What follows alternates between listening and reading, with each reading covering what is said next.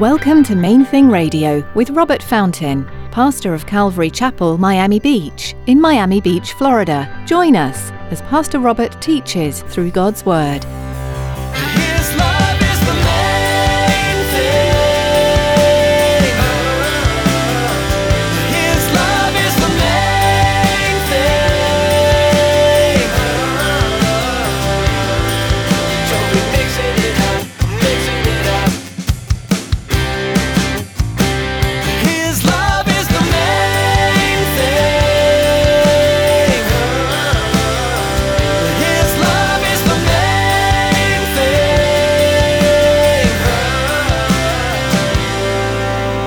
I love what Dr. J. Vernon McGee had to say about this particular passage, the, the beggars and asking Jesus to give them sight.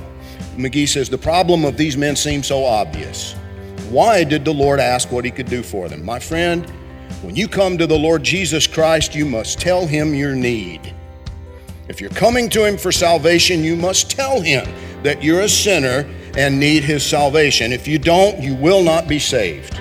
Imagine someone comes to you and asks you for help, but doesn't say what they need help for. That would be pretty confusing, right? Well, in today's message, Pastor Robert will encourage you to make your petitions known to God. While he does know everything about you, he wants us to ask for what we need. Stick around after today's message from Pastor Robert.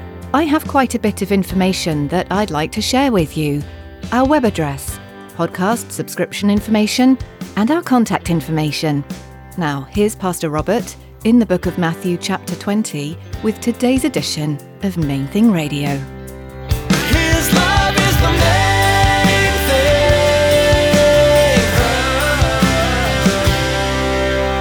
That is not the way to ask me to buy you breakfast.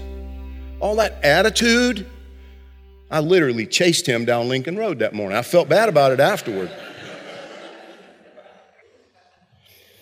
And he's another one that, thankfully, I was able to get to know a little bit. He came back later and apologized.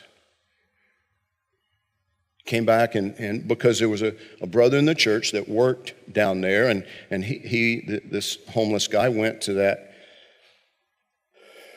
that brother from the church telling him what an awful Christian example his pastor was. And it led to a really, really good conversation. And that led to the guy coming back to me and asking my forgiveness, and, and a bit of a friendship developed because God did a work. Well, see, these two blind men, they, they didn't demand anything from Jesus, but they didn't shut up. They just kept at, they just kept crying out, Have mercy on us. Have mercy on us. Have mercy on us. They refused to be discouraged and they refused to be intimidated. Listen, that's going to become a bigger and bigger deal in our world. You understand that, right? Intimidation. I mean, uh, take it from somebody who, who wrestles with it on a fairly regular basis. I, I remember, again, quick story. I'm just full of quick stories today for some reason.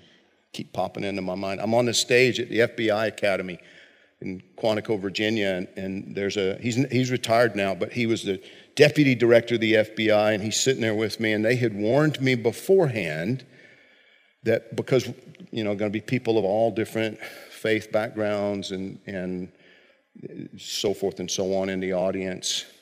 They didn't tell me I couldn't use the name of Jesus, but it was strongly implied. Be sure to pray a non sectarian prayer, which is code. Just don't mention him.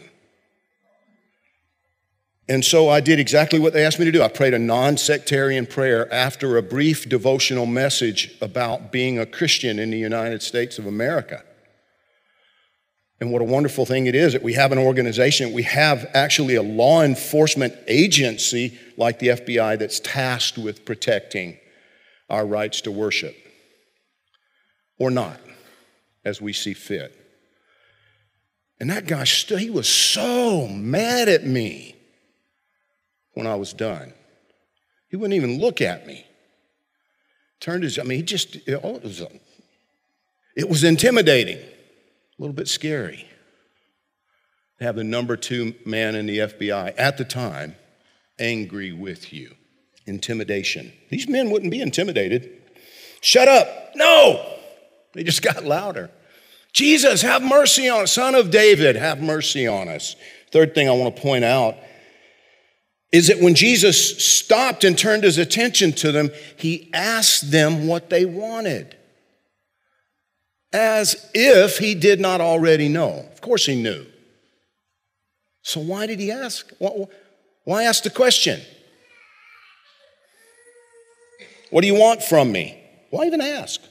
It reminds me of something Jesus said about prayer back in chapter 6 when he gave us the model prayer. In Matthew 6, verses 7 and 8, Jesus told him, When you pray, do not use vain repetitions as the heathen do. Now, now, see, he's not telling us there to not be persistent. He's telling us not to chant.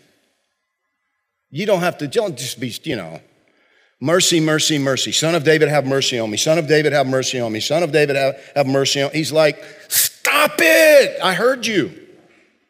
You don't have to do this chanting thing. He says, Don't be like them. They think they'll be heard for their many words. Don't be like them. For your Father knows the things you have need of before you ask Him. Now, I, maybe it's just me, but it, it just hits me strange, right? I mean, if He already knows, why, why do I have to ask if you already know what I need?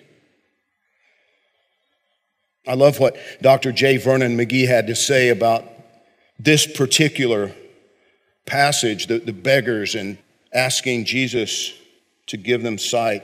McGee says, The problem of these men seems so obvious.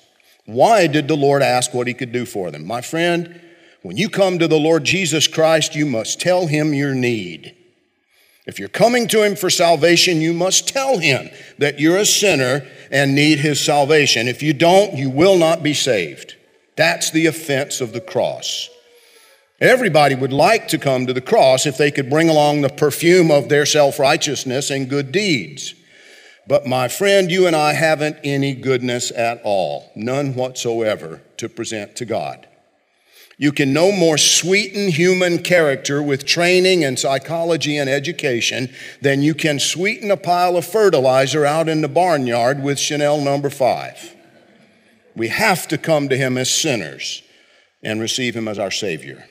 And the blind men came to the Lord Jesus with their need. Lord, that our eyes may be opened. The reason that you and I are required to ask, even though God already knows what we need, is for the purpose of training us. Now, stay with me. You see, he, he loves you so much. And he, better than anyone, understands just how stubborn and hard headed we can be. So he has set things up in such a way that there are a lot of things he simply will not do for you unless you ask. Because he, he, he wants us to engage with him. See, he, he trains us in this way to approach him in humility, acknowledging our need to look to him and count on him.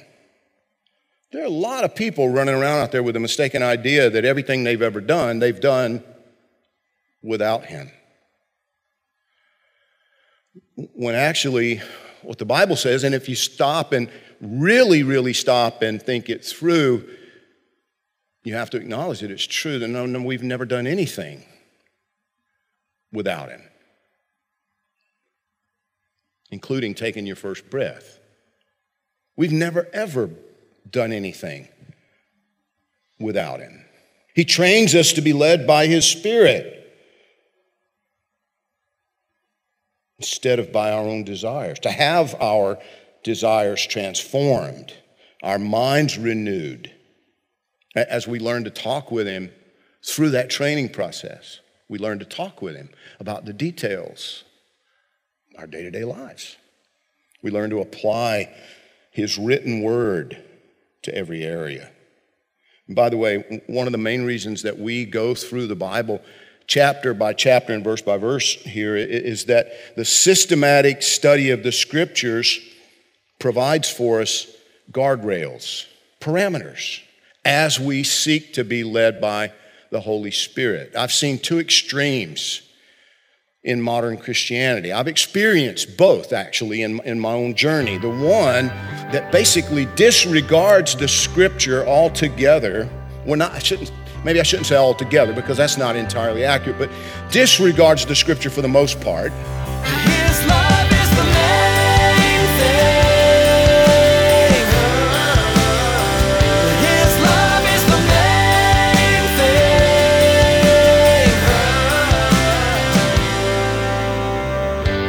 First book of the New Testament informs you well about the Son of God, Jesus Christ. It details his birth and life, his ministry, and then his death. But it also tells you that he rose again. Jesus is victorious over death. And even more, he's alive today. Your Saviour lives. And you can rejoice in that. As you listen to Pastor Robert's message today on Main Thing Radio, you may have realized that you've never given your life to Jesus. Or maybe you've been a believer for a while, but you haven't taken steps to actively live for Christ in your daily life. Today's the day to change that. You can start right now. We'd love to talk to you. Give us a call at 305 531 2730. That's 305 531 2730. We're so glad you joined us today. You can hear more teachings from this series in Matthew right now by visiting mainthingradio.com or just download our mobile app. We'd love to connect with you on Facebook and Twitter too. There you'll be able to get the latest information on Main Thing Radio and Calvary Miami Beach. You can also subscribe to our YouTube channel. Find links at mainthingradio.com. We'd like to meet you too. You're invited to be part of our worship time at Calvary Miami Beach. Just visit the church page under About at mainthingradio.com. That's all for today. Thanks for tuning in to Main Thing Radio.